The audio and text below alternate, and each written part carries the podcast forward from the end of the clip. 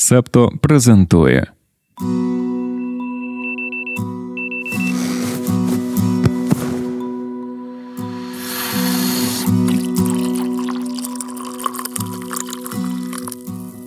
П'ятниця 23 лютого 2024 року. Ранкове допіо. Випуск 212.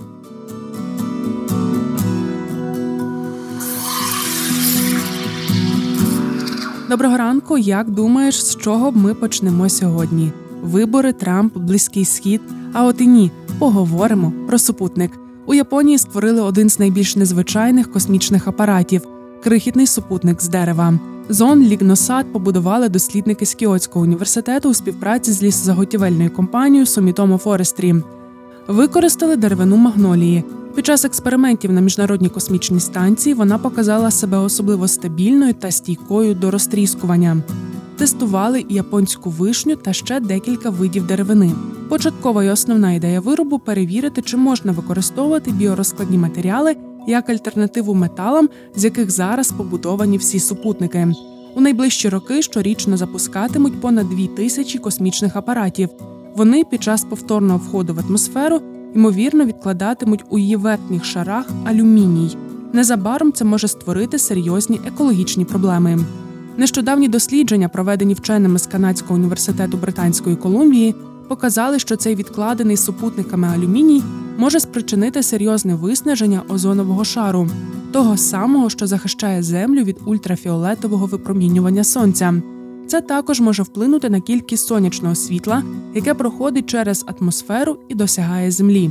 Якщо налагодити виробництво супутників з деревини, то вдасться уникнути проблеми з алюмінієм.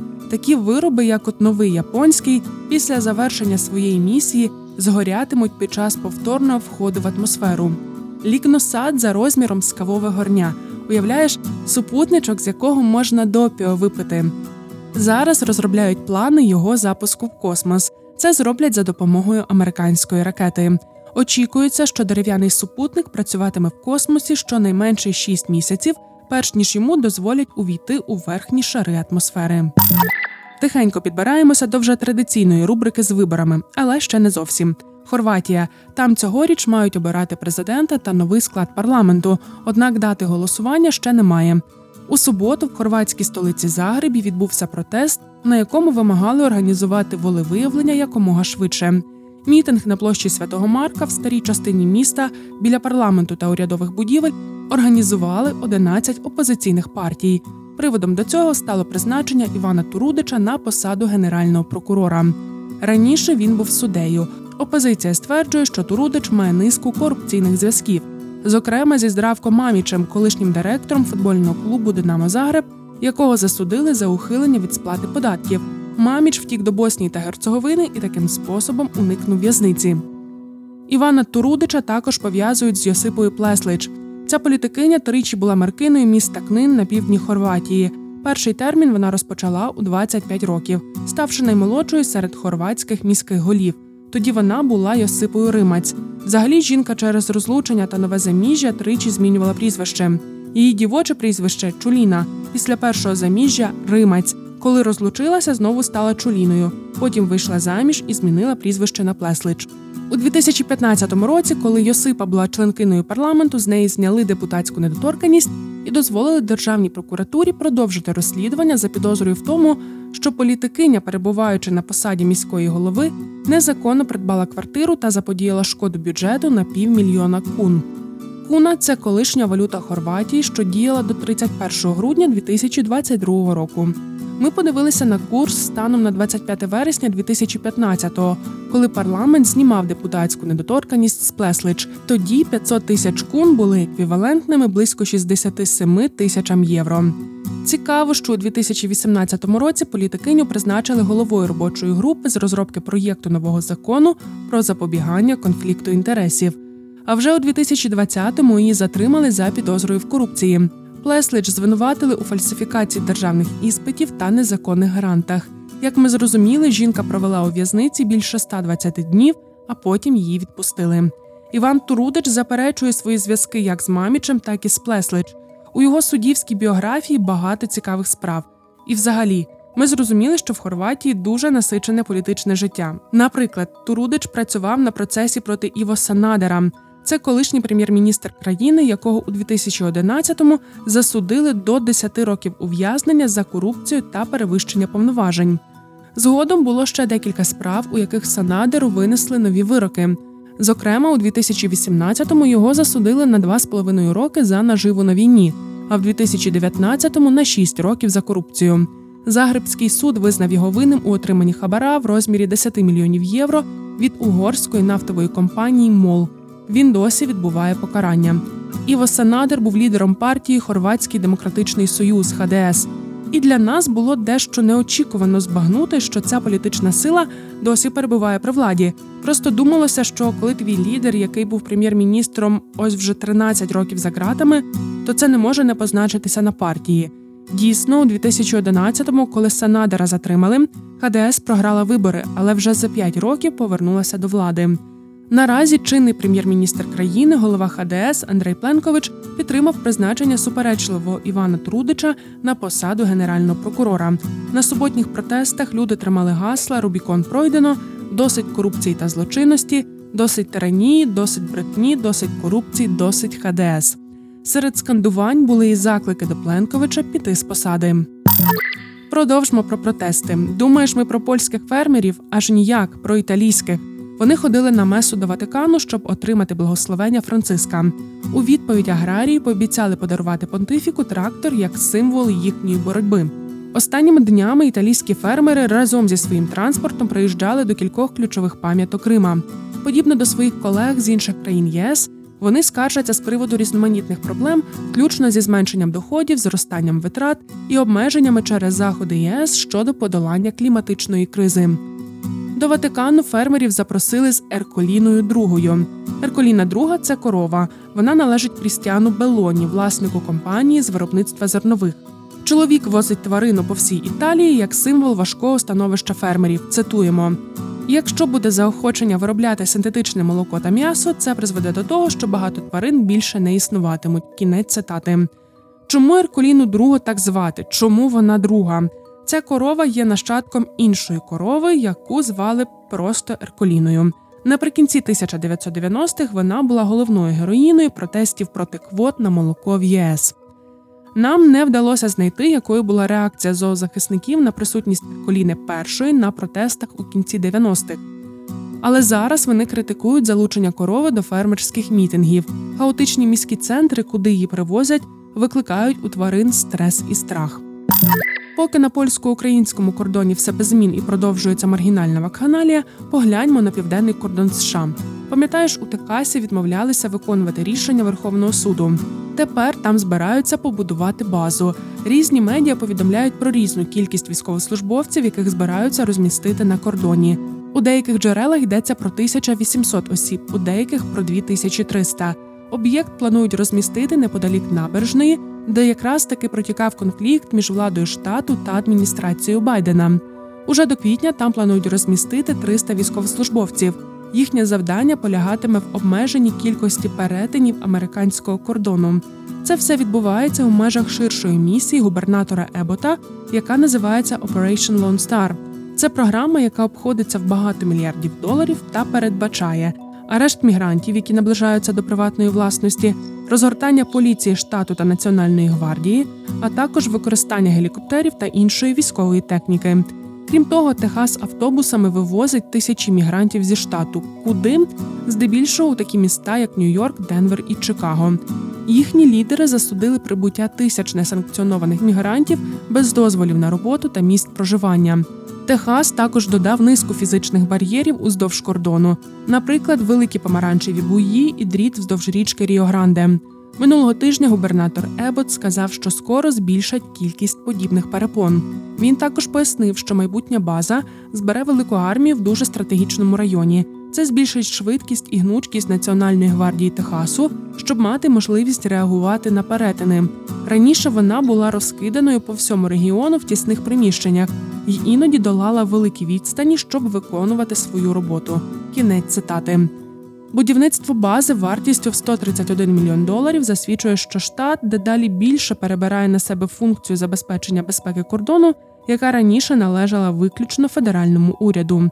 Часто такі федеральні ініціативи породжують конфлікти, бо по суті штат самовільно перебирає на себе частину повноважень федерального уряду. Тож Техас та Вашингтон судяться минулого тижня. Федеральний суддя в Остіні заслухав три години суперечок про новий закон, який дозволить поліції штату заарештовувати несанкціонованих мігрантів безпосередньо перед їхнім вигнанням з країни. Цей акт має вступити в дію 5 березня. Адміністрація Байдена стверджує, що він суперечить федеральному закону та порушує Конституцію США, яка уповноважує федеральний уряд у питаннях імміграції. Штат Техас заперечив, що їхній закон у більшості аспектів відзеркалює федеральний, називають його необхідним додатковим фактором стримування несанкціонованої міграції. Вашингтон також оскаржує встановлення штатом бар'єрів на річці Ріо Гранде, стверджуючи, що вони порушують федеральний закон щодо судноплавних річок. І поки Вашингтон та Техас лише чекають, як їхні суперечки вирішать суди, Apple вже може готуватися втрачати півмільярда євро. Це буде перший антимонопольний штраф компанії. Його збирається стягнути ЄС після багаторічного розслідування Європейської комісії щодо того, чи зловживала Apple своїм становищем на ринку, щоб блокувати конкурентів. Все почалося зі скарги від Spotify у 2019 році. Ця компанія стверджувала, що через правила Apple їй довелося підняти ціну на свою щомісячну підписку, щоб покрити витрати. Йдеться про те, що Apple забирає 30% з усіх покупок, зроблених через App Store. Така політика змусила Spotify збільшити вартість місячної підписки на 3 євро. Було 9,99, стало 12,99. У цей час вартість місячної підписки на Apple Music залишилася 9,99 євро. Щоб якось заспокоїти Брюссель минулого місяця, Apple оголосила про зміни, які дозволили компаніям публікувати дешевші варіанти підписки. Spotify назвала ці зміни повним і тотальним фарсом. Financial Times пише, що їхні джерела, знайомі з перебігом розслідування Єврокомісії, повідомляють про те, що наступного місяця Брюссель ухвалить рішення, яким визнає дії Apple незаконними.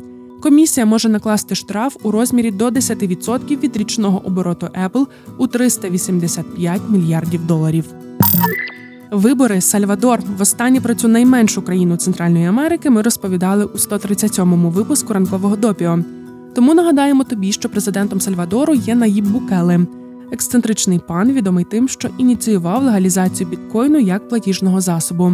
Він мотивував необхідність легалізації криптовалюти можливістю спростити грошові перекази за кордоном. Така президентська ініціатива потягла за собою значні витрати та впроваджувалася в умовах економічної напруги. З державного бюджету виділили близько 200 мільйонів доларів на реформу.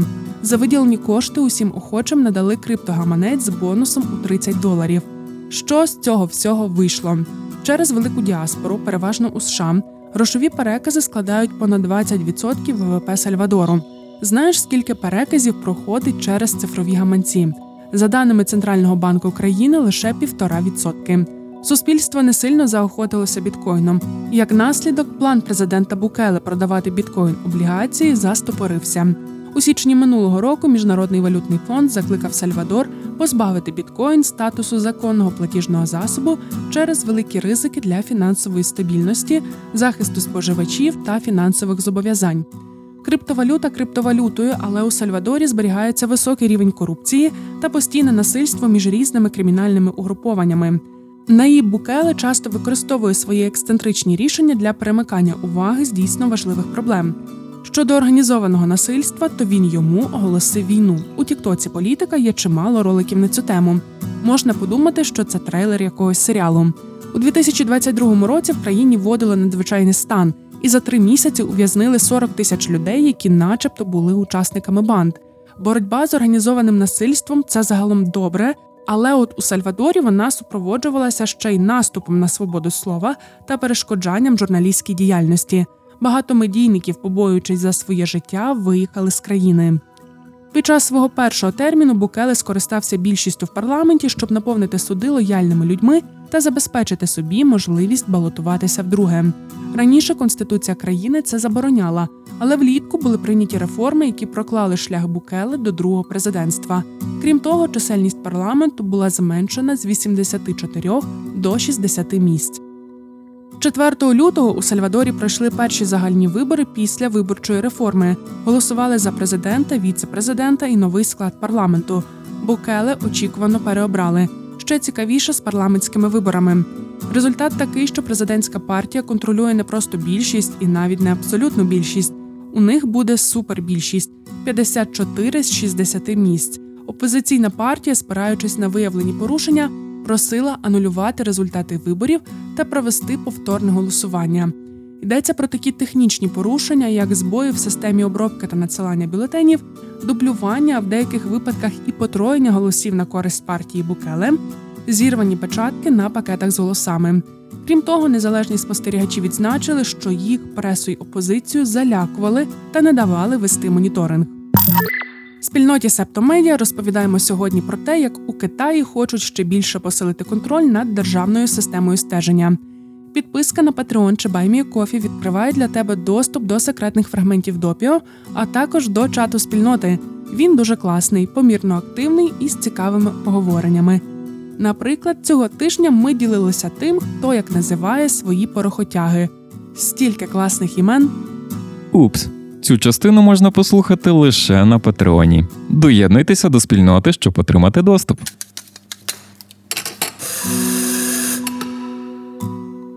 Чи закриваєш ти всі відкриті застосунки на своєму айфоні, щоб телефон витрачав менше батареї? Зараз ми повалимо твою Римську імперію. Виявляється, закриття фонових застосунків для економії заряду це міт. По суті, цей ритуал призводить лише до марнування часу. Макс Зев, репортер Гізмодо, медіа про дизайн, науку, наукову фантастику та технології, довго спостерігав, як його рідні і близькі наполегливо закривають всі фонові програми і не витримав. Він написав матеріал, щоб розвіяти міти. Закривання фонових програм не заощадить батарею, не змусить телефон працювати швидше і не перешкодить соціальним мережам у стеженні за користувачами і користувачками. Закриття фонових програм нічого не дає, оскільки в такому режимі вони насправді не запущені. Ще у 2016-му старший віцепрезидент Apple з розробки програмного забезпечення Крейг Федерігі у відповідь на електронний лист клієнта підтвердив, що закриття фонових програм не впливає на час автономної роботи. На технічному рівні більшість фонових програм фактично є замороженою, а система просто відображає їх знімок екрана для узгодженості. Щодо впливу на термін роботи батареї, то він є незначним. Солодашко, якщо ти слухаєш нас з пристрою, що працює на системі Android, то вся озвучена інформація тебе також стосується. Закриття фонових програм нічого не дає, ба навіть більше. Такі дії призводять до більшої витрати заряду акумулятора, оскільки вимкнення та ініціалізація програми вимагає більше енергії, ніж її відновлення з призупиненого стану у фоновому режимі. Щодо конфіденційності, то The Washington Post повідомляли, що програми можуть збирати дані користувачів, навіть якщо вони закриті. Звідки ж пішов міт про те, що програми у фоновому режимі варто закривати? Він живе ще з моменту запуску першого айфону у 2007 році. Тоді на форумі спільноти Apple один користувач запитав, чи додаток Safari працює у фоновому режимі. Цитуємо: коли ви натискаєте кнопку додому після використання Safari, він продовжує працювати у фоновому режимі та розряджає акумулятор. Інший користувач йому відповів: Я майже впевнений, що все працює у фоновому режимі. Після цього було багато дописів, що спростовували таке твердження, але помилкове уявлення вже закріпилося. Мід прижився і став одним з найбільш поширених у світі технологій, оскільки здається дуже правдоподібним. Якщо на комп'ютері відкрито занадто багато вкладень або програм, він може працювати повільніше. Це правда, але таке твердження не поширюється на iPhone, бо його операційна система принципово інша. Програми на цьому смартфоні призначені для того, щоб постійно залишатися відкритими, і їх можна було будь-коли запустити миттєво. Все, живи тепер з цим. Стіки до ранкової кави про події стисло.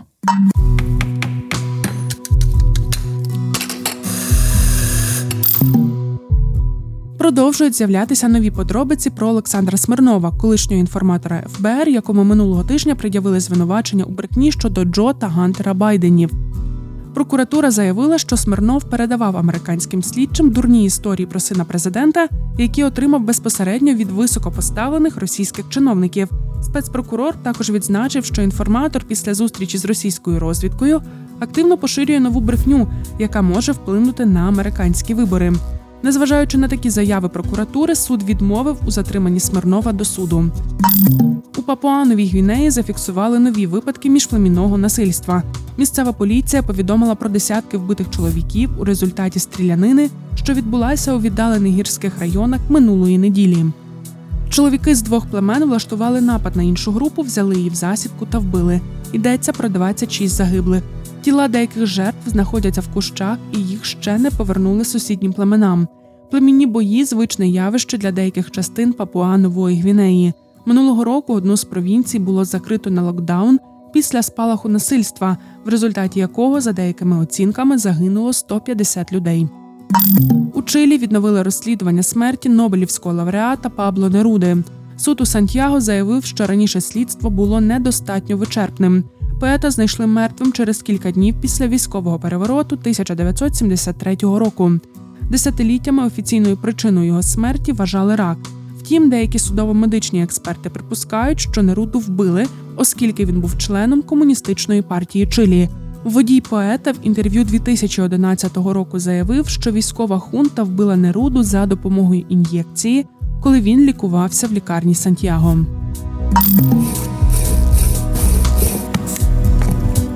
Це був 212-й випуск ранкового допіо. Мене звати Дарина Заржицька. Над випуском також працювали Ростислава Нищенко, Ангеліна Столітня, Антон Ткачук, Тарас Галаневич, Марк Мостовий, Олег Левій, Аня Ткачук, Олена Паплинська. Почуємося, Солодашко. Ви прослухали подкаст Ранкове допіо. Шукайте септо в соцмережах, діліться враженнями та розповідайте іншим.